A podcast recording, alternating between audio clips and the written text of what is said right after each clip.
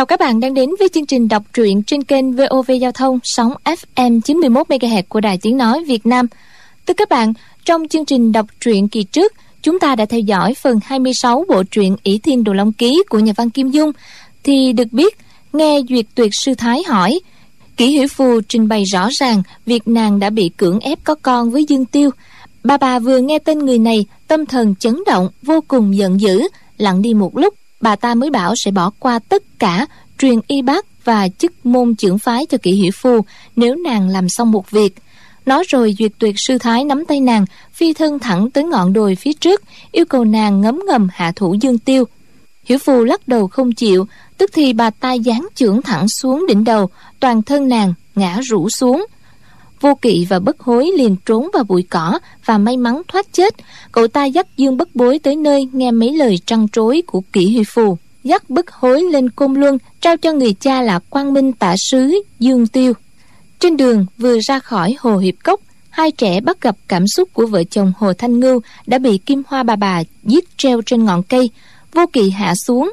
Từ người của vương nạn cô rơi ra quyển vương nạn cô độc kinh vô kỵ chôn cất đàng hoàng, rồi mới lên đường đi tiếp. Qua một vùng hoang vắng của phủ phụng dương, chung quanh đó một ngàn dặm, chúng đang bị nạn đói hoành hành. Hai đứa trẻ bị bọn giảng tiệp, tiết công viễn bắt để ăn thịt cho qua cơn đói. Một vị hán tử tên từ đạt giả vờ nhận công việc chọc tiết, kéo hai đứa trẻ con ra bờ suối, rồi thả chạy đi. Nhưng sau đó giảng tiệp bắt lại được, y trói trương vô kỵ và dương bất hối lại, chờ nước sôi để nấu vô kỵ phát hiện chỗ cậu đang nằm có mấy cây nấm màu sắc sặc sỡ. Đây là cơ hội để giải thoát cho hai đứa trẻ.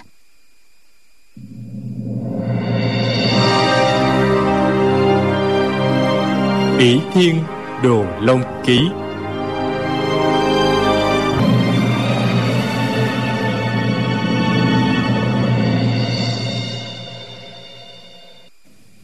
Trương vô kỵ lúc này cũng không mong mình được sống nữa biết chất hàng độc trong cơ thể không trừ bỏ được. Hôm nay có thoát chết, chẳng qua cũng chỉ sống thêm vài tháng. Nên cậu chỉ mong cứu sống dù bất hối. Cậu ngồi dưới đất, nhích dần mông và hai chân, rồi quay mình lại. Hai tay nhắc hết số nấm kia. Lúc này trời đã tối, cả bọn kia đều đói mờ cả mắt, chẳng ai để ý tới cậu. Trương vô kỵ bỗng nhìn về phía lúc nãy từ đạt chạy đi, kêu to lên từ đại ca đại ca dẫn người đến giúp đấy ư? Cứu với cứu với bọn tiết công diễn tưởng thật đứng cả dậy rút binh khí ra. Trương vô kỵ nhân lúc cả bọn kia chăm chú nhìn về hướng khác đang lùi lại hai bước thả tất cả số nấm vào trong chảo nước. Bọn tiết công diễn nhìn một hồi chẳng thấy ai liền mắng.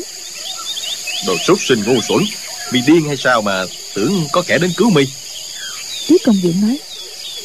Thôi khai đao đi. Ai ra tay đây? Giảng tiệp nói. Để ta chọc tiết con bé. Còn tiết huynh đệ thịt thằng lõi kia đi. Nói xong lão liền nhấc dương bất hối lên. Trương vô kỵ nói. Tiết đại gia ừ, cháu khát nước quá. Đại gia hãy cho cháu xin một bát canh nóng. Cháu chết đi sẽ không thành quỷ quấy phá đại gia đâu. Tiết công diện nói. Được. Vì chỉ xin bát canh nóng thì ta cho bèn múc một bát đưa cho trương vô kỵ. Trương vô kỵ bưng lên miệng hít hít xúc xoa khen. Ôi thơm quá ngon quá. Nuôi cái nấm kia quả nhiên làm cho chảo nước thơm phức. Tiết công diện vốn đói mèo ngửi mùi canh nấm liền dằn lấy bát canh từ tay trương vô kỵ mà uống luôn. Uống xong đưa lưỡi liếm môi nói trời ơi thơm ngon quá chừng rồi hắn múc thêm một bát nữa. Giảng tiệp xong đến, dằn lấy bát nước canh mà uống một hơi. Lại uống thêm bát thứ hai. Hai đệ tử còn lại của phái hoa sơn cũng uống mỗi tình hai bát. Cả bọn đói ngấu. Đã lâu, uống bát canh nóng vào bụng, cảm thấy đỡ đói hẳn. Giảng tiệp còn vớt nấm trong chảo mà nhai. Chẳng ai hỏi xem những cái nấm đó từ đâu mà có. Giảng tiệp ăn hết 10 cái nấm vỗ vỗ bụng cười tươi. Ăn lót dạ trước ăn thịt dê sau. Tay trái lão nắm ghế dương bất hối ngất lên. Tay phải cầm dao sẵn sàng. Trương du kỵ thấy bọn kia ăn canh nấm xong mà chẳng sao cả. Nghĩ thầm hẳn là nấm không độc quá thất vọng. Giảng tiệp bỗng kêu lên. Ôi cha! Thân hình lão lão đảo ngã khuỵu xuống đất quẳng cả dương bất hối lẫn con dao sang một bên. Tiết công diễn kinh hãi hỏi giảng huynh sao vậy? Hắn bước tới cúi xuống xem. Vừa cúi thì cũng không ngẩng lên được nữa. Gục luôn xuống đè lên người lão giảng tiệp. Hai gã đệ tử phái hoa sơn cũng bị chất độc phát tác chết luôn. Trương vô kỵ kêu lên tạ trời tạ đất.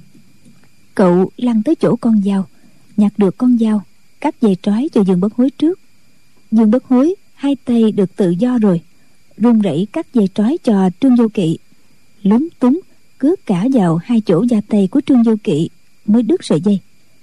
Hai đứa trẻ chết đi sống lại, mừng quá, ôm chầm lấy nhau. Lát sau, trương vô kỵ tới, nhìn kỹ bọn tiết công diễn bốn tên. Thấy tên nào mà cũng đen, bắp cơ co quắp, chết trong tư thế đáng sợ. Cậu nghĩ thầm chất độc giết chết kẻ ác, cũng cứu được người lành. Liền cất bộ sách dương nạn cô độc kinh vào trong bọc. Định bụng sau này nhất định sẽ đọc kỹ. Trương vô kỵ dắt tay dương bất hối tìm đường ra khỏi cánh rừng. Đang đi, chợt thấy phía đông có ánh đuốc sáng. Bảy tám người cầm binh khí chạy tới. Hai đứa trẻ vội trốn vào trong đám cỏ. Đám người kia tới gần. Thấy đi đầu chính là từ đạt tay trái giơ cao bó đuốc tay phải cầm một cây trường thương gọi to.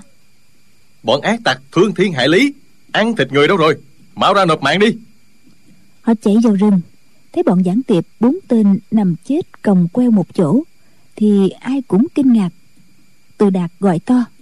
Trương huynh đệ đệ có làm sao không? Bọn ta đến cứu đệ đây. Trương vô kỵ thưa. Từ đại ca tiểu đệ ở đây nè rồi từ trong bụi cỏ chui ra.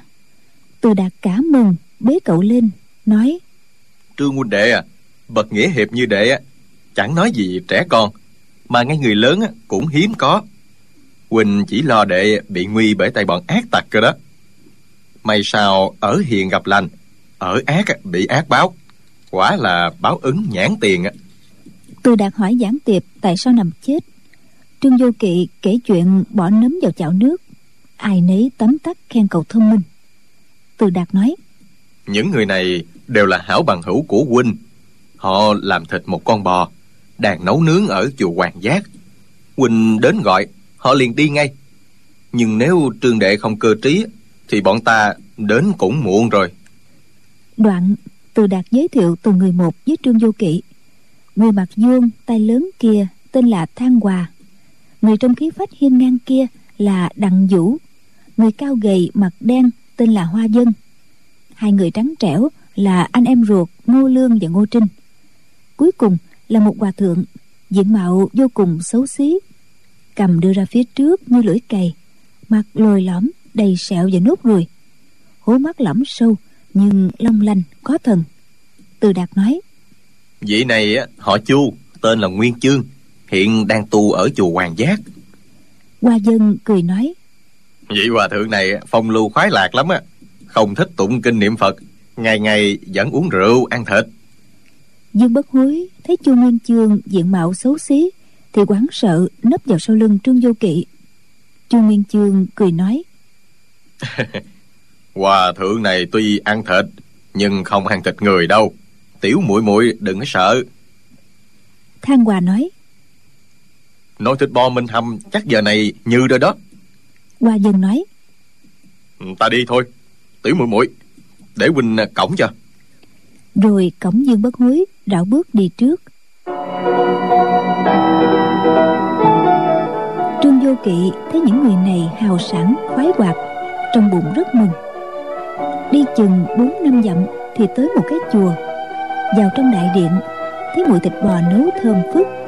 Ngô lương nói chín rồi chín như rồi từ đạt nói trương huynh đệ ừ, để hãy ngồi nghỉ ở đây để bọn ta vào mang thịt ra. Trương vô kỵ và dương bất hối ngồi cạnh nhau trên bồ đoàn ở đại điện. Chu nguyên chương thang hòa đặng vũ từ đạt bảy người mỗi người một tay. Bưng ra từng tô thịt lớn bốc hơi nghi ngút. Huynh đệ ngô lương ngô trinh thì bưng ra một giò rượu trắng. Cả bọn ngồi ăn uống vui vẻ ngay trước tượng bồ tát trương vô kỵ và dương bất hối đói mấy ngày nay giờ được ăn thịt bò không nói cũng biết sướng miệng đến chừng nào. Hoa dân nói từ đại ca giáo quy của chúng ta điều nào cũng hay. Riêng chuyện không cho ăn thịt xem ra rất dở. Trương vô kỵ hơi giật mình nghĩ thầm. Thì ra bọn họ theo minh giáo. Quy định của minh giáo là ăn chay thờ ma dương. Vậy tại sao họ lại ở đây xơi thịt bò nhỉ từ đạt nói ý nghĩa quan trọng nhất của giáo quy là hành thiện khử ác ăn thịt tuy bị cấm song chỉ là tiểu tiết. Hiện tại không gạo không rau. Chẳng lẽ ngồi nhìn nồi thịt chín mà chết đói hay sao? Đặng vũ vỗ tay từ đại ca trước này nói gì cũng đúng lắm thôi chúng ta cứ ăn đi ăn đi. Cả bọn đang ăn. Bỗng bên ngoài có tiếng chân người rồi tiếng gõ cửa thằng hòa đứng dậy thốt lên. Nguy rồi gia nhân của trường viên ngoại đi tìm bò đó. Chỉ nghe cổng chùa bị đẩy tung ra. Hai người ăn mặc kiểu nô bộc ưỡn ngực sừng sộ đi vào. Một gã nói lớn. Giỏi thiệt con bò lớn của nhà viên ngoại quả nhiên bị các ngươi dắt trộm vào làm thịt nè. Nói đoạn gã xông tới túm cổ chu nguyên chương. Gã thứ hai nói. Tên hòa thượng này hôm nay tan chứng rành rành hết đường chối cãi nha ngày mai á giải người lên quan phủ đánh cho một trận thì hết sống. Chu nguyên chương cười nói. Các người chớ nói láo sao dám dù cho bọn ta dắt trộm bò của viên ngoại? Người xuất gia ăn chay niệm phật vậy mà ngươi lại bảo ta ăn thịt là ngươi mắc tội đó. Gã kia chỉ bát thịt bò quát lên. Cái này không phải là thịt bò chứ là cái gì? Chu nguyên chương đưa mắt ra hiệu cho mấy người kia cười hi hi. Ai bảo là thịt bò nào? Huynh đệ ngô lương ngô trinh đã tới sau lưng hai gã kia. Quát to một tiếng khóa tay hai gã lại. Chu nguyên chương đút từ thắt lưng ra một con dao ngắn cười nói hai vị đại ca quả thật không dám giấu. Thứ thịt bọn ta đang ăn không phải là thịt bò mà là thịt người đó. Giờ hai vị đại ca nhìn thấy rồi bọn ta đành ăn thịt cả hai vị để diệt khẩu luôn khỏi tiết lộ ra ngoài. Soạt một tiếng chu nguyên chương đã xé rách áo một gã gia nhân để lộ ngực ra. Dùng mũi dao rạch một đường gã kia cả kinh kêu to. Tha xin tha mạng. Chu nguyên chương bốc một dốc thịt nhét vào mồm cả hai gã quát. Nuốt mau. Hai gã không kịp nhai nuốt dội vào bụng chu nguyên chương lại chạy xuống bếp lấy một túm lông bò nhét vào mồm của hai gã quát. Nuốt mau. Hai gã lại nhăn nhó cũng phải nuốt cho xuôi. Chu nguyên chương cười nói. Bây giờ cho hai ngươi á về bẩm lại với viên ngoại rằng bọn ta dắt trộm bò đó. Ta sẽ thách hai người cùng mổ bụng ra đối chất để xem đứa nào ăn thịt bò mà lông cũng chẳng nhổ cho sạch. Rồi dùng sống dao rạch nhẹ một đường trên da bụng gã kia. Gã đó cảm thấy con dao lạnh như băng lướt trên bụng, sợ quá kêu toán lên. Huynh đệ ngô lương cười ha hả, giơ chân đá đít hai gã, văng ra ngoài điện. Cả bọn lại ngồi ăn tiếp. Cười hai gã đầy tớ kia chuốt lấy cái khổ. Thường ngày quen ỷ thế viên ngoại ức hiếp dân quê. Từ nay sợ bị mổ bụng đối chất, sẽ không dám nhắc đến chuyện bọn họ dắt trộm bò nữa trương vô kỵ vừa tức cười vừa thắng phục nghĩ thầm. Chàng hòa thượng họ chu này tuy diện mạo khó coi nhưng hành sự nhanh gọn quả quyết chế ngự được kẻ khác. Thủ đoạn quả là lợi hại. Bọn chu nguyên chương đã nghe từ đạt kể trương vô kỵ xả thân cứu dương bất hối nên quý mến lòng hiệp nghĩa của cậu bé. Cứ rót rượu mời cậu ăn uống như một hảo bằng hữu lớn tuổi vậy. Ăn uống say sưa rồi đặng vũ bỗng thở dài nói người hán chúng ta bị bọn rợ hồ áp bức khổ sở suốt đời. Hiện nay đến cơm cũng không có mà ăn. Cảnh này chịu mãi sao được? Hoa dân vỗ đùi nói Dân chúng thành Phụng Dương này chết đói quá nữa rồi. Xem ra thiên hạ nơi nào cũng vậy thôi. Không lẽ Dương mắt chịu cảnh chết đói? Thà sống mái một phen với bọn thác tử cho xong. Từ đạt lớn tiếng nói Ngày nay mạng người rẻ rúng như heo như chó. Tiểu huynh đệ với tiểu muội đây Chút nữa đã bị làm thịt rồi. Trong thiên hạ Biết bao lương dân bách tính Biến thành dê thành bò cho kẻ khác ăn thịt. Là nam tử hán đại trưởng phu Mà không biết cứu dân chúng khỏi cảnh nước lửa Có sống cũng bạc thừa. Thăng Hòa nói Đúng vậy á Hôm nay chúng ta gặp may Dắt trộm được một con bò làm thịt mà ăn. Ngày mai chắc việc trộm được Các hảo hán trong thiên hạ Đa phần đói rách. Chẳng lẽ anh hùng hào kiệt Đều phải đi trộm cướp cả ư? Cả bọn càng nói càng phẫn uất. Ai cũng lớn tiếng chửi bọn thác tử hại người. Chu Nguyên Chương nói Chúng ta ngồi đây chửi ngàn câu, dạng câu. Liệu có làm rụng cái lông nào của bọn thác tử hay không? Là hán tử có chí khí Thì hãy kéo nhau đi giết chúng. Thang Hòa, Đặng Vũ, Hoa Dân Huynh đệ họ Ngô Đồng thanh kêu lên.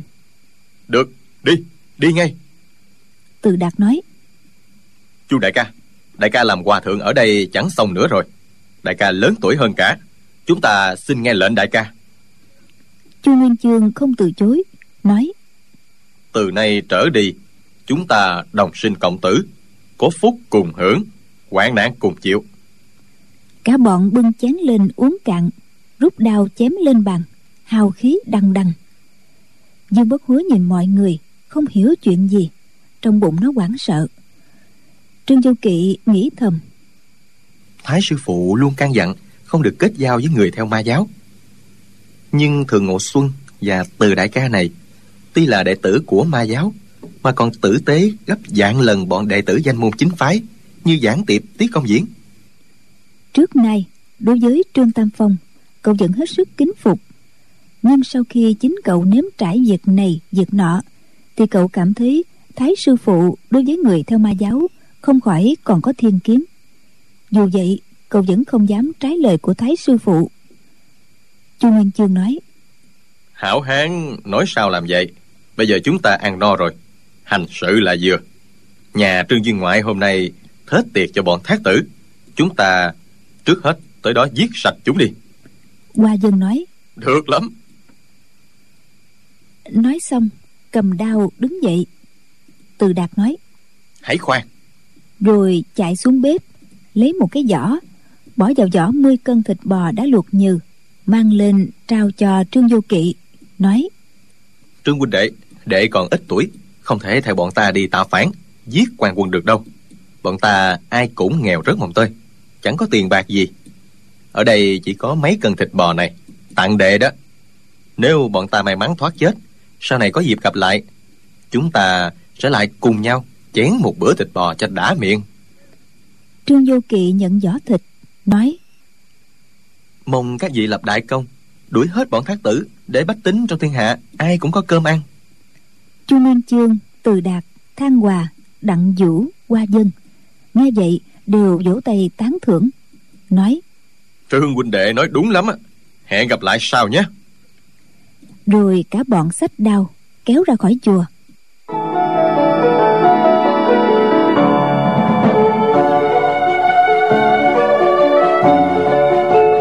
Trương Vô Kỵ nghĩ thầm.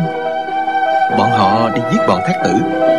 Mình không dướng dương bất hối Thì cũng nhập bọn với họ cho rồi. Họ chỉ có 7 người.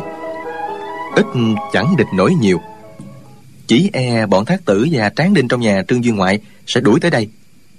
Mình không thể ở lại ngôi chùa này được nữa rồi. Nghĩ vậy, bèn xách giỏ thịt, Dắt Dương Bất Hối đi luôn.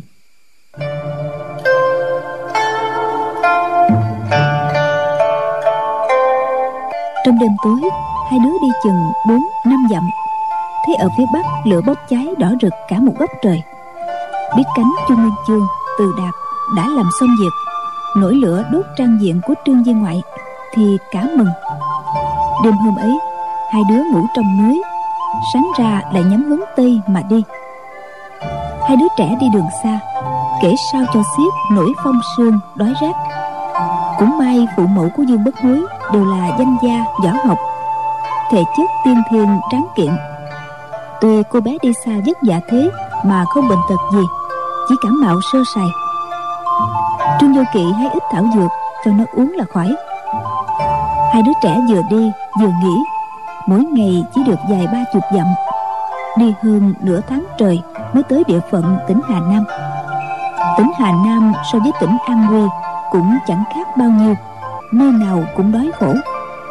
Trương vô kỵ là một bộ cung tên, bắn chim, săn thú, bữa đói bữa no, vẫn như bất hối đi về hướng tây cũng may dọc đường không gặp quan binh mông cổ, cũng chẳng gặp nhân vật giang hồ. Còn như bọn vô lại gian manh tầm thường mà có ý muốn hãm hại, thì chúng đâu phải là đối thủ của trương vô kỵ. Một hôm gặp một lão niên, đứng nói chuyện chơi. Trương vô kỵ bảo định đi đến ngọn tọa dông thuộc dãy núi côn luân vì lão niên tròn mắt, kinh ngạc, ngây người ra, nói cháu ơi, dãy núi côn luân cách đây những mười tám ngàn dặm. Nghe nói ngày xưa chỉ có đường tăng đi thỉnh kinh mới tới đó được thôi. Hai cháu còn nhỏ liệu có điên không đó? Nhà cháu ở đâu? Hãy mau đi về thôi. Trương du kỵ nghe thế không khỏi sờn lòng. Nó nghĩ thầm. Núi côn luân xa thế thì mình chẳng đến được rồi. Đành về núi võ đàn gặp thái sư phụ. Sau đó hãy hay nhưng cậu lại nghĩ. Nhưng mình nhận trọng thác của người. Dù đường xa mấy cũng không thể bỏ cuộc giữa đường được. Mình sống cũng không được bao lâu nữa. Trước khi chết mà không đưa bất hối muội muội đến nơi thì quả là có lỗi với kỹ cô nương. Thế là cậu không nói chuyện thêm với vị lão niên nữa. Dắt dương bất hối đi tiếp về hướng tây. Lại đi thêm 20 ngày nữa quần áo hai đứa đã rách bươm mặt mày tiều tụy. Khổ nhất đối với trương vô kỵ là thi thoảng như bất hối lại nhớ mẹ. Hỏi tại sao mãi mà mẹ nó từ trên trời không bay xuống? Được cơ thế khóc nỉ non trương vô kỵ phải tìm đủ cách dỗ dành. Chẳng hạn, bảo đi về phía tây thế này chính là để tìm gặp mẹ nó. Rồi kể chuyện này, chuyện nọ, nhăn mặt làm hề, nó mới đổi khóc thành cười. Hôm ấy, đến trú mã điếm đã là cuối thu đầu đông. Gió bớt thổi tới. Hai đứa trẻ quần áo mỏng manh không khỏi lạnh run. Trương vô kỵ cởi áo ngoài rách nát cho dương bất hối mặc thêm. Dương bất hối nói vô kỵ ca ca không lạnh sao? Trương vô kỵ đáp huynh không lạnh nóng thì có. Cậu nhảy nhảy mấy cái. Dương bất hối nói ca ca đối xử với muội tử tế quá à ca ca cũng lạnh mà mà lại cởi áo cho muội mặc. Cô bé tự dưng nói năng như người lớn, khiến trương vô kỵ quá đổi ngạc nhiên. Lúc đó bỗng nghe từ triền núi phía sau vọng lại tiếng binh khí loảng xoảng khi giao đấu rồi tiếng chân người. Sau đó là giọng nói của nữ giới. Ác tặc kia, ngươi đã trúng tán môn binh có tẩm độc của ta rồi. Ngươi càng chạy nhanh, sẽ càng mau phát tác trương Du kỵ vội kéo dương bất hối vào bụi cỏ gian đường, nằm xuống. Thấy một hán tử tráng kiện trạc 30 tuổi chạy như bay tới. Đằng sau dài trượng có một thiếu nữ cầm song đao đuổi theo. Hán tử chân hơi khập khiễng, đang chạy bỗng ngã lăn ra đất. Thiếu nữ đuổi tới, nói, cuối cùng thì ngươi cũng bỏ mạng với tay của bổn của nương. Hán tử từ dưới đất bỗng nhảy bật dậy, hữu trưởng đánh ra bịch một cái trúng ngay vào giữa ngực thiếu nữ. Đòn này quá mạnh. Thiếu nữ ngã ngửa người ra. Hai thanh đao cùng văng ra xa. Hán tử đưa tay rút tán môn đinh cắm trên lưng mình hầm hầm nói. Mau đưa giải dược cho ta. Thiếu nữ cười khẩy. Lần này sư phụ ta sai ta đuổi bắt người chỉ vào ám khí tẩm độc không đưa thuốc giải. Ta đã rơi vào tay của ngươi. Thế nào cũng đành chịu. Song ngươi cũng không có hy vọng sống sót đâu hắn tử tay trái cầm đao chỉ mũi đao vào yết hầu thiếu nữ. Tay phải lần tìm trong túi áo của thiếu nữ. Quả nhiên không thấy giải dược. Y cả giận cầm mũi tán môn đinh cắm sâu vào vai của thiếu nữ quát lên. Này thì cho mi thưởng thức mùi vị của tán môn đinh phải cùng luân của mi nè. Lời chưa dứt chất độc trên lưng y phát tác. Y khuỵu xuống. Thiếu nữ cố gượng dậy nhưng ọe ra một ngụm máu tươi đành nằm bệt xuống, rút tán môn đinh ở vai ra, ném đi. Một nam một nữ nằm bên vệ đường, hô hấp khó khăn, có lúc đứt quãng. Trương vô kỵ từ khi chữa bệnh cho bọn giảng tiệp tiết công diễn lại bị chúng lấy oán báo ân. Thì đối với các nhân vật võ lâm, cậu nghĩ phải đề phòng cẩn thận. Lúc này nằm gần đó quan sát động tĩnh, chưa dám ló mặt ra. Lát sau, chỉ nghe hắn tử thở dài não nuột nói. Tô Tập Chi Hôm nay ta bỏ mạng ở trú mã điếm này. Không biết có tội gì với phái cung luân các ngươi. Thật là chết không nhắm mắt đây. Các người đuổi theo ta cả ngàn dặm Nhất quyết đòi giết ta. Rốt cuộc là vì cớ gì chứ? Chim cô nương Cô nương làm ơn nói cho ta nghe thử đi. Giọng nói nghe không có vẻ gì thù hằn cả thiếu nữ tên chim xuân, biết sự nguy hiểm chết người của tán môn đinh. Thấy mình với đối phương cùng sắp chết thì chẳng cần nghĩ ngợi gì thêm, buồn rầu nói. Ai bảo, người còi lén sư phụ ta luyện kiếm. Phò côn luân lưỡng nghi kiếm đó, nếu không phải do đích thân lão nhân già truyền thụ. Bốn môn đệ tử mà xem trộm cũng bị tội móc mắt. Huống hồ, ngươi là người ngoài. Tôi tập chi thốt linh à còn bà nó đáng chết mà đáng chết. Chim xuân giận dữ nói người chết đến nơi rồi sao còn chửi sư phụ của ta? Tô tập chi nói ta chửi thì đã sao? Thật là oan uổng cho ta mà. Hôm ấy ta đi qua núi bạch ngu tình cờ thấy sư phụ ngươi luyện kiếm. Nổi tính hiếu kỳ mới đứng xem một lát. Không lẽ ta chỉ coi một lát mà đã học hết võ kiếm pháp được sao? Nếu ta học được tài nghệ ấy thì mấy đệ tử phái cùng luân các ngươi, đẩy nổi ta đến bước này sao? Chim xuân cô nương, ta nói cho cô nương điều này nhé.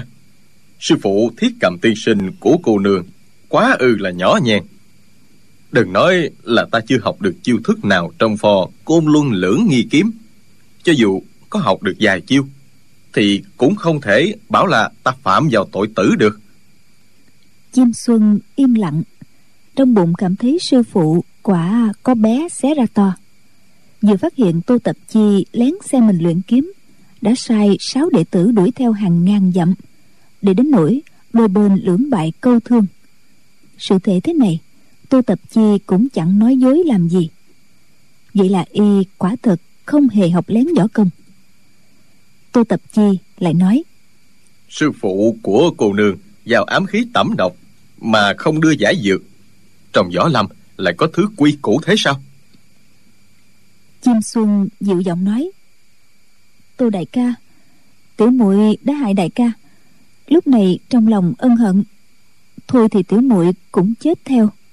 Âu cũng là số mệnh cả. Chỉ tội cho vợ con của đại ca thôi. Tô tập chi thở dài nói. Vợ ta mất cách đây hai năm rồi.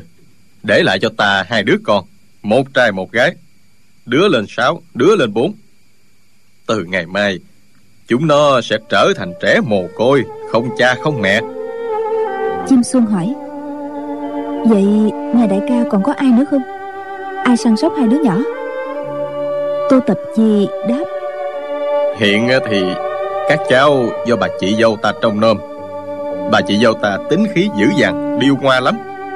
Có điều ta còn sống thì bà ta e ngại vài phần chứ từ nay trở đi hẳn hai đứa con ta sẽ khốn khổ rồi.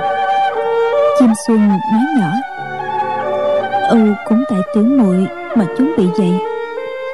Tô tập chi lắc đầu thôi việc đó cũng chả trách cô nương được. Nghiêm lệnh của sư môn cô nương không thể không tuân theo. Chứ cô nương có thù quán gì với ta đâu. Lẽ ra khi ta trúng ám khí tẩm độc của cô nương rồi chết đi cho xong. Lại còn đánh cho cô nương một chưởng. Dùng ám khí ấy hại lại cô nương. Chứ nếu không có phải là ta đã có thể nhờ cô nương rủ lòng thương mà săn sóc hai đứa con khốn khổ giùm ta rồi? Chim xuân cười buồn. Tiểu muội là hung thủ giết hại đại ca mà. Đại ca còn nhờ tiểu muội trong con nữa. Tô tập chi nói.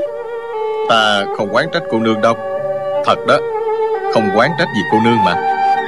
Hai người vừa liều chết ác đấu bây giờ tự biết sắp chết đều lưu luyến với người đời cho nên trong lòng chỉ toàn là thiện ý. Trương vô kỵ nghe tới đây nghĩ thầm. Hai người kia xem ra tâm địa không độc ác Gia đình gã họ tô kia lại còn hai đứa bé. Nghĩ mình và dương bất hối là hai đứa trẻ mồ côi khổ sở liền từ trong bụi cỏ chui ra nói. Chim xuân cô nương Tán môn đinh của cô nương tẩm loại độc dược gì vậy? Chim xuân và tô tập chi đột nhiên thấy từ trong bụi cỏ chui ra một thiếu niên và một cô bé đã lấy làm lạ. Nghe câu hỏi của cậu bé càng kinh ngạc hơn. Trương vô kỵ nói Tiểu đệ biết chút y lý Vết thương trúng độc của hai vị Không chừng có thể cứu chữa được. Chim xuân nói tẩm độc dược gì thì ta không biết. Chỗ vết thương hiện giờ ngứa ngáy không chịu nổi đây nè. Sư phụ ta nói rằng sau khi trúng độc tán môn đinh chỉ còn sống được bốn canh giờ mà thôi. Trương vô kỵ nói Để tiểu đệ coi vết thương xem sao đã.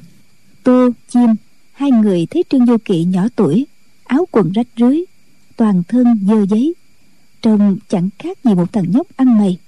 Làm sao tin rằng cậu có thể cứu chữa? Tô tập chi bèn sẵn giọng nói. Hai chúng tôi sắp chết rồi. Nhóc con Đừng có nhiễu sự. Hãy xéo đi chỗ khác mà chơi. Trương vô kỵ không buồn lý đến y. Cúi nhặt mũi tán môn đinh ở dưới đất đưa lên mũi ngửi. Thấy có mùi thơm nhẹ nhẹ của hoa lan. Những ngày vừa qua mỗi lúc rảnh rỗi dọc đường cậu đều dở quyển độc kinh của dương nạn cô ra đọc ghi nhớ các loại độc vật độc dược kỳ quái trong thiên hạ. Cậu ngửi mùi hương biết rằng mũi tán môn đinh này tẩm chất nước độc lấy từ hoa thanh đà la. Trong độc kinh viết rằng chất nước lấy từ hoa thanh đà la vốn tanh hôi song bản thân nó không hề có độc tính. Dù uống cả chén cũng không sao. Nhưng một khi hòa với máu tươi sẽ biến thành cực độc. Mùi tanh hôi lại quá thành mùi thơm. Trương vô kỵ nói Đinh này tẩm chất độc của Hoa Thanh Đà La. Chim xuân hoàn toàn không biết tán môn đinh tẩm loại độc dược gì? Nhưng trong vườn hoa của sư phụ quả có trồng thứ hoa lạ kia. Bèn hỏi ô sao tiểu đệ biết vậy? Nên nhớ hoa thanh đà la gốc ở tây vực không trồng ở trung thổ. Thật là hiếm gặp. Trương vô kỵ gật gù nói Thì tiểu đệ biết Thế thôi. Rồi dắt tay dương bất hối nói Mình đi thôi. Chim xuân vội nói tiểu huynh đệ nếu cậu biết cách chữa xin hãy ra tay cứu hai chúng tôi. Trương vô kỵ cũng đã định cứu họ nhưng chợt nhớ tới diện mạo hung tợn của bọn giảng tiệp tiết công diễn. Lúc chúng định làm thịt hai đứa thì cậu không khỏi lưỡng lự. Tô tập chi nói Tiểu tướng công à Tại hạ có mắt mà không biết cao nhân Xin đừng trách cứ nhé. Trương vô kỵ nói Được Để tiểu đệ thử xem sao cậu dùng kim châm vào huyệt đảng trung ở ngực và huyệt khuyết bồn ở hai bên vai của chim xuân. Trước hết giảm đau bởi chưởng thương cho nàng. Rồi nói Hoa Thanh Đà La này á Gặp máu mới thành độc Chứ nuốt vào bụng không sao. Hai vị hãy dùng miệng hút máu ở vết thương cho người kia. Cho đến khi máu không còn gión cục nhỏ Thì thôi. Tô tập chi và chim xuân cảm thấy hơi bất tiện. Nhưng lúc này tính mạng là hệ trọng vết thương lại ở trên vai, sau lưng. Tự mình không thể hút máu ra được. Đành phải thay phiên người nọ hút máu ở vết thương cho người kia. Trương vô kỵ tìm hái trên sườn núi ba loại thảo dược, nhai nát, đắp lên vết thương cho hai người. Nó nói, Ba vị thảo dược này chỉ có tác dụng tạm thời, Không cho chất độc xông lên, Chứ không thể giải độc. Chúng ta hãy đi tới thị trấn gần đây, Tìm hiểu thuốc. Tiểu đệ sẽ kê to. Để trị độc cho hai vị. Vết thương của tô tập chi và chim xuân vốn ngứa ngáy khó chịu vô cùng. Nay đắp thuốc vào, thấy mát mẻ dễ chịu, tay chân bớt tê dại. Hai người cứ luôn miệng đa tạ. Họ chặt cành cây làm gậy chống thông thả bước đi. Chim xuân hỏi lại lịch sư thừa của trương vô kỵ. Cậu không muốn tiết lộ, chỉ bảo rằng từ nhỏ đã biết về y lý. Đi hơn một canh giờ thì tới sa hà điếm bốn người vào thuê phòng trọ. Trương vô kỵ viết một bài thuốc. Tô tập chi nhờ người đi cắt thuốc. Năm nay, dùng dư tây này không bị thiên tai. Tuy bọn quan lại mông cổ hoành hành ngang ngược giống như các vùng khác, nhưng dân chúng cũng còn có cơm ăn. Sa hà điếm vẫn có hàng quán hoạt động. Thuốc mua về, trương du kỵ đem sắc lên, cho tô tập chi và chim xuân uống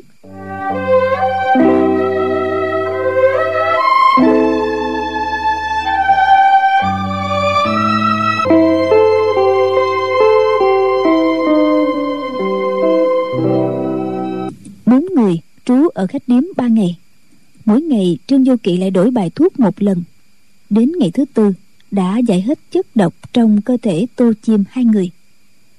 Cả hai vô cùng cảm kích, hỏi trương vô kỵ và dương bất hối định đi đâu trương du kỵ bèn nói sẽ đến ngọn tọa dông thuộc dãy núi cung luân chim xuân nói tô đại ca tính mạng của hai ta là do tiểu huynh đệ này cứu. Song năm vị sư huynh của tiểu muội vẫn đang lùng tìm đại ca ở khắp nơi đó. Thành thử sự việc chưa chấm dứt đâu. Vậy đại ca hãy theo tiểu muội đến núi cung luân một phen thì hơn. Đại ca nghĩ sao? Tô tập chi giật mình hỏi đến núi cung luân ư? Chim xuân nói đại ca theo tiểu muội tới đó bái kiếm gia sư. Thưa rõ đại ca chưa hề học được chiêu thức nào của pho côn luân lưỡng nghi kiếm. Việc đó chưa được lão nhân gia lượng thứ thì đại ca không tránh nổi đủ thứ tai họa đâu. Tô tập chi trong bụng bực mình nói phái cùng luân khinh người quá. Ta chỉ mới xem một chút vậy mà suýt nữa thì bỏ mạng. Vậy mà vẫn chưa chịu buông tha ư? Chim xuân dịu dàng nói tô đại ca. Đại ca hãy đặt mình vào địa vị của tiểu muội mà xem. Vì tiểu muội về thưa với sư phụ, rằng đại ca chưa học được chút kiếm pháp nào thì cũng không khó. Nhưng nếu mà năm vị sư huynh của tiểu muội lại ra tay đả thương đại ca, thì tiểu muội sẽ rất đau lòng. Hai người họ sống chết cùng nhau mấy hôm nay đã nảy sinh tình ý. Tô tập chi nghe lời lẽ chân tình dịu dàng của nàng, bao nhiêu nỗi bực tiêu tan. Nghĩ thầm. Phải cùng luận người đông thế mạnh nếu họ cứ như bóng ma bám riết theo mình khó tránh khỏi có ngày chết dưới tay họ. Chim xuân thấy y trầm ngâm lại nói đại ca hãy đi với tiểu muội một chuyến đến núi cung luân sau đó đại ca có việc gì cần xử lý tiểu muội sẽ cùng đi lo liệu với đại ca. Tô tập chi mừng rỡ nói được rồi cứ vậy đi. Chỉ không biết tôn sư có chịu tin hay không nữa. Chim xuân nói sư phụ trước nay vẫn quý mến tiểu muội. Để rồi tiểu muội cố năn nỉ sư phụ cho. Nhất định sư phụ sẽ không làm khó đại ca đâu. Sau khi xong việc đó tiểu muội sẽ đi thăm hai con của đại ca. Để bà chị dâu của đại ca không dám hành hạ chúng. Tô tập chi nghe nàng nói vậy rõ ràng có ý hứa hẹn thì cảm mừng nói với trương vô kỵ. Tỷ huynh đệ chúng ta cùng đến núi cùng luôn đi với nhau một thể cho vui. Chim xuân nói dãy núi côn luân trải dài ngàn dặm, có biết bao nhiêu ngọn? Không hiểu ngọn tọa dông ở chỗ nào nữa. Nhưng mà phái côn luân muốn tìm ra ngọn núi đó, chắc là sẽ tìm ra mà. Hôm sau, tô tập chi thuê một cỗ xe lớn cho trương vô kỵ và dương bất hối ngồi, còn y và chim xuân cưỡi ngựa theo sau. Đến thị trấn lớn đầu tiên, chim xuân mua mấy bộ quần áo cho trương vô kỵ và dương bất hối tô, chim, hai người, thấy hai đứa trẻ tắm rửa sạch sẽ, thay quần áo mới rồi. Trai thì anh tuấn, nữ thì tú mỹ, cùng tấm tắc khen ngợi. Hai đứa trẻ bây giờ mới khỏi chịu cảnh khổ sở đường xa, được ăn uống đầy đủ. Thân hình mập mạp dần lên. Càng đi về phía tây, trời mỗi ngày một lạnh. Dọc đường có tô tập chi và chim xuân lo liệu mọi sự bình an. Từ khi đến tây dực nơi thế lực của phái cung luân hùng mạnh, họ không gặp trở ngại gì. Có điều là cát vàng táp vào mặt, gió lạnh thấu xương thực là khó chịu. Cuối cùng tới thung lũng tam thánh trong dãy cung luân. Nơi đây cây cỏ xanh tươi, hoa thơm và cây trái khắp chốn. Tô tập chi và trương vô kỵ không thể ngờ giữa vùng quan sơn lạnh lẽo lại có một thung lũng đẹp như thế, nên rất vui mừng thì ra, thung lũng tam thánh, bốn phía xung quanh núi non cao chọc trời, chắn hết cả khí lạnh. Phái côn luân bảy tám chục năm, từ khi được côn luân tam thánh, hạ túc đạo sáng lập tới nay, các đời trưởng môn đã bỏ nhiều công sức chỉnh trang thung lũng này. Sai đệ tử đi tận giang nam ở phía đông, thiên trúc ở phía tây, mang các loài kỳ hoa dị thảo về trồng ở đây. Chim xuân dẫn ba người đến thiết cầm cư nơi ở của thiết cầm tiên sinh, hà thái xuân bước vào, thấy sư huynh đệ tỉ muội, ai ai cũng có vẻ lo buồn. Gặp nàng, chỉ gật đầu nhẹ, không nói năng gì cả. Chim xuân lo lo, không hiểu chuyện gì xảy ra. Bèn hỏi một sư muội, sư phụ có nhà không? Sư muội chưa kịp trả lời, đã nghe có tiếng quát tháo của hạ thái xuân từ hậu đường vọng ra. Rạc một lũ giá áo túi cơm. Sai làm bao nhiêu việc Không xong được một việc nào hết. Có một lũ đệ tử ăn hại như các người Thật là vô dụng. Tiếp đó là tiếng đập bàn rất mạnh. Chim xuân nói nhỏ với tô tập chi.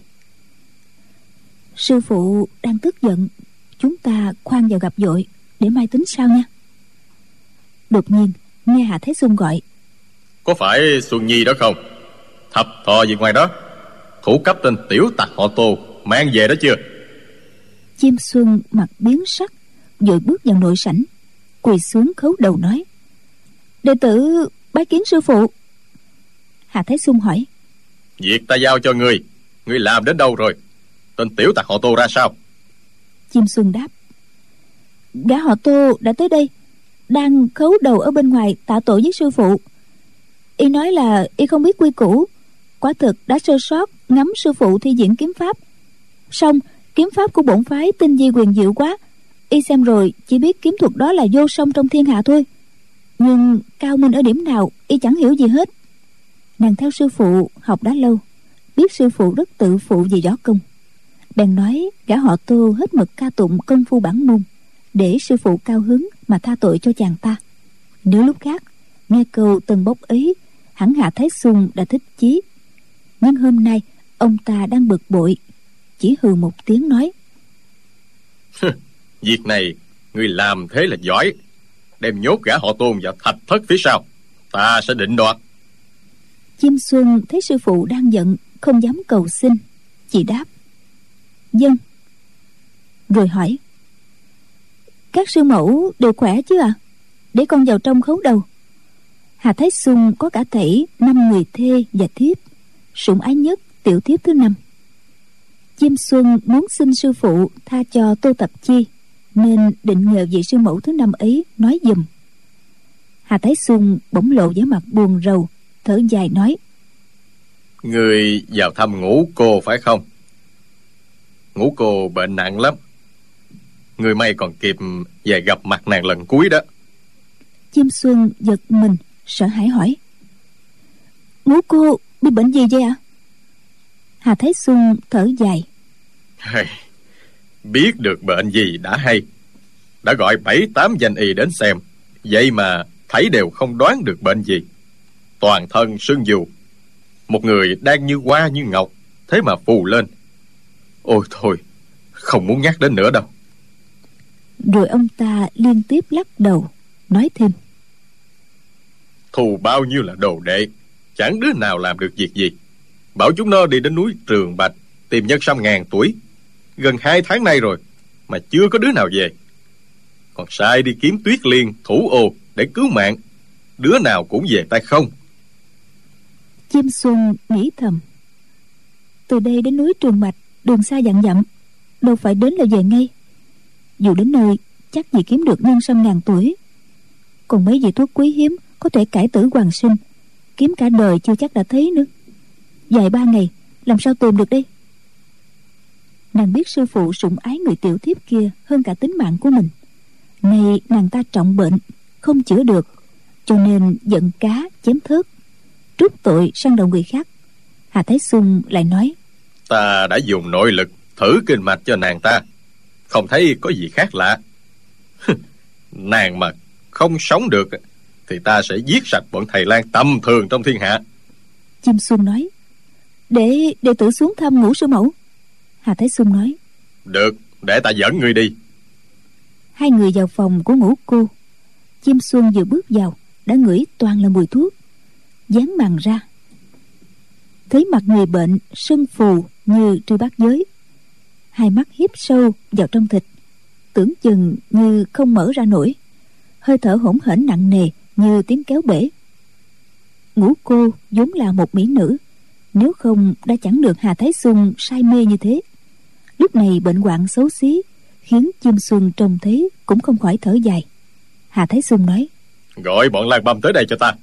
Bà vú già hầu hạ trong phòng dân già bước ra. Lát sau tiếng dây xích kêu loảng xoảng. Đi vào bảy ông thầy lang. Bảy người bị xích chân vào với nhau hình dung từ tụy thần sắc rầu rĩ. Họ là các thầy thuốc có tiếng ở tứ xuyên dân nam cam túc. Bị đệ tử của hà thái xuân nửa mời, nửa bắt về đây. Bảy vị này, mỗi người định bệnh một khác. Người bảo là bệnh phù thủng, kẻ bảo trúng tà. Bệnh nhân uống thuốc họ cắt, không thấy công hiệu gì. Thân thể ngũ cô cứ mỗi ngày một phù thêm. Hà thái xuân nổi giận, đem xiềng chân cả bảy vị lại. Nói là nếu không chữa khỏi cho ngũ cô, thì sẽ chôn sống cả bảy vị theo ngũ cô một thể. Bây giờ thì danh y đã bị gọi là lan băm. Bảy vì danh y trổ hết tài nghệ bình sinh mà bệnh của ngũ cô cứ ngày càng nặng thêm.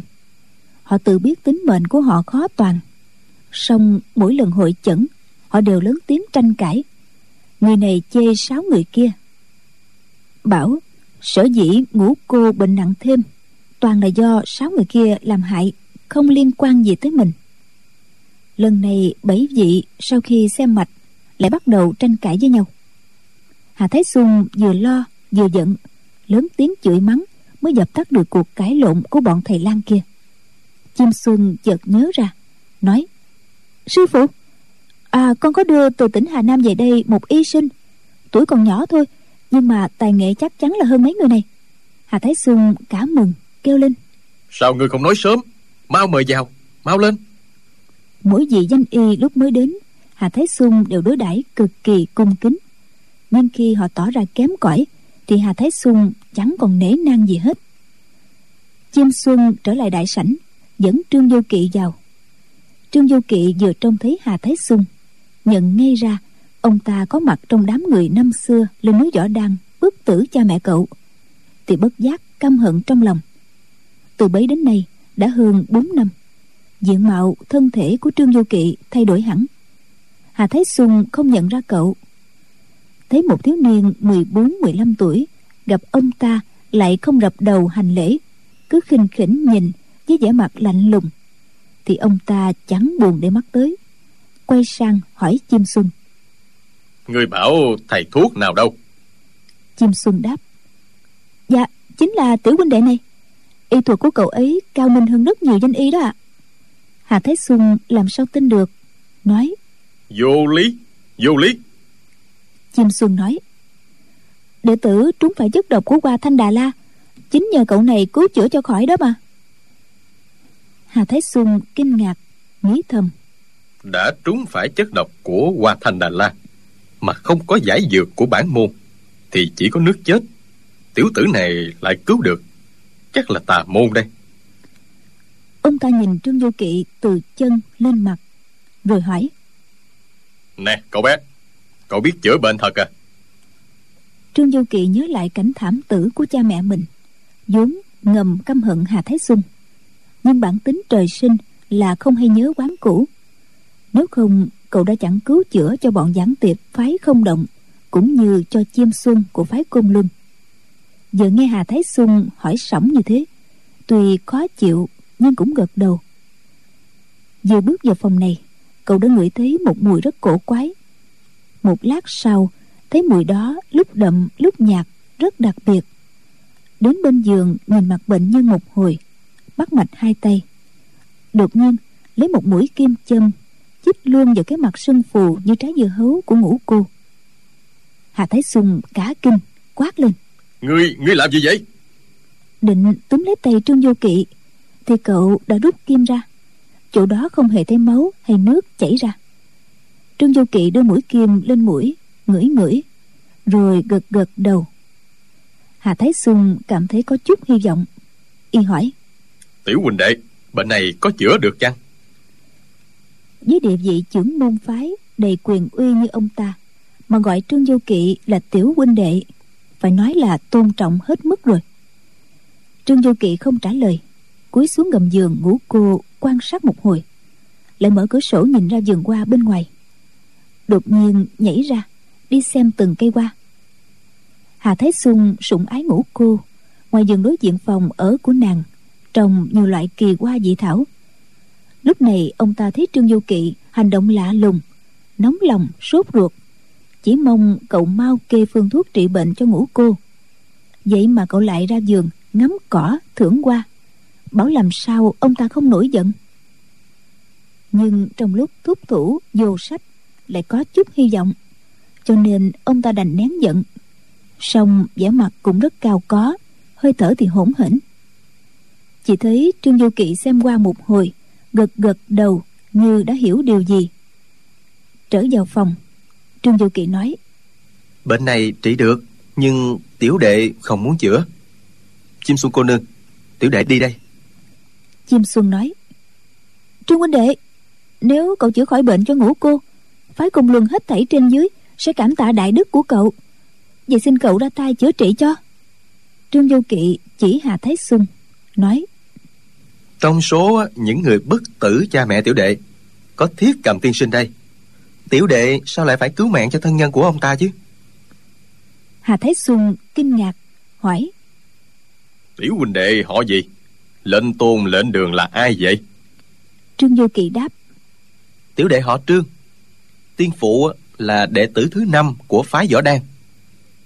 Hà thái xuân giật mình y nghĩ thầm. Thì ra Nó là con trai của Trương Thúy Sơn. Phái võ đàn quả thực lợi hại. Dòng giỏi như nó Hẳn phải có tài. Bèn thở dài nói. Trương huynh đệ à Hồi lệnh tôn còn sống Ta vốn có giao tình thần thiết với lệnh tôn. Khi lệnh tôn tự dẫn, Ta đau lòng không nguôi. Để cứu ái thiếp, hà thái xuân bịa ra như thế. Chim xuân cũng nói thêm vào, cho lời bịa kia của sư phụ thêm sức thuyết phục. Lệnh tôn đường mất đi rồi, gia sư than khóc mãi à. Gia sư thường nói với chúng đệ tử là lệnh tôn là người gia sư bình sinh giao hảo thân thiết nhất. Trương huynh đệ à sao cậu không nói sớm vậy? Nếu sớm biết cậu là lệnh lang của trương ngũ hiệp á ta đã kính trọng cậu thêm mấy phần rồi. Trương du kỵ bán tính bán nghi nhưng cậu vốn không nhớ quán thù. Bèn nói Vị phu nhân này á không bị bệnh gì kỳ quái cả Chỉ bị trúng độc của kim ngân quyết xà đó thôi. Hà thái xuân và chim xuân cùng kêu lên. Kim ngân quyết xà ư? Trương du kỳ nói Đúng thế Lời đáng độc ấy tiểu đệ cũng chưa gặp bao giờ nhưng phu nhân mặt mày sưng phù, Kim chăm vào, Có mùi đàn hương. Hà tiên sinh à Hãy nhìn kỹ bàn chân phu nhân mà xem. Thế nào, Mười đầu ngón chân cũng có vết răng nhỏ xíu. Hà thái xuân vội dở tấm chăn đắp trên người ngủ cô, chăm chú quan sát mười đầu ngón chân. Quả nhiên, mỗi đầu ngón đều có vết răng đen tím, nhỏ như hạt gạo. Nếu không để ý tìm thì sẽ không nhận ra hà thái xuân thấy vậy thì lòng tin vào trương vô kỵ tăng lên gấp 10 lần. Nói, Đúng quá, Đúng rồi đó. Đầu ngón chân nào cũng có vết răng. Tiểu huynh đệ thật là cao minh. Tiểu huynh đệ đã biết nguyên nhân gây bệnh Tất là chữa được. Nếu tiện thiếp khỏi rồi, Xin tạ ơn thật hậu.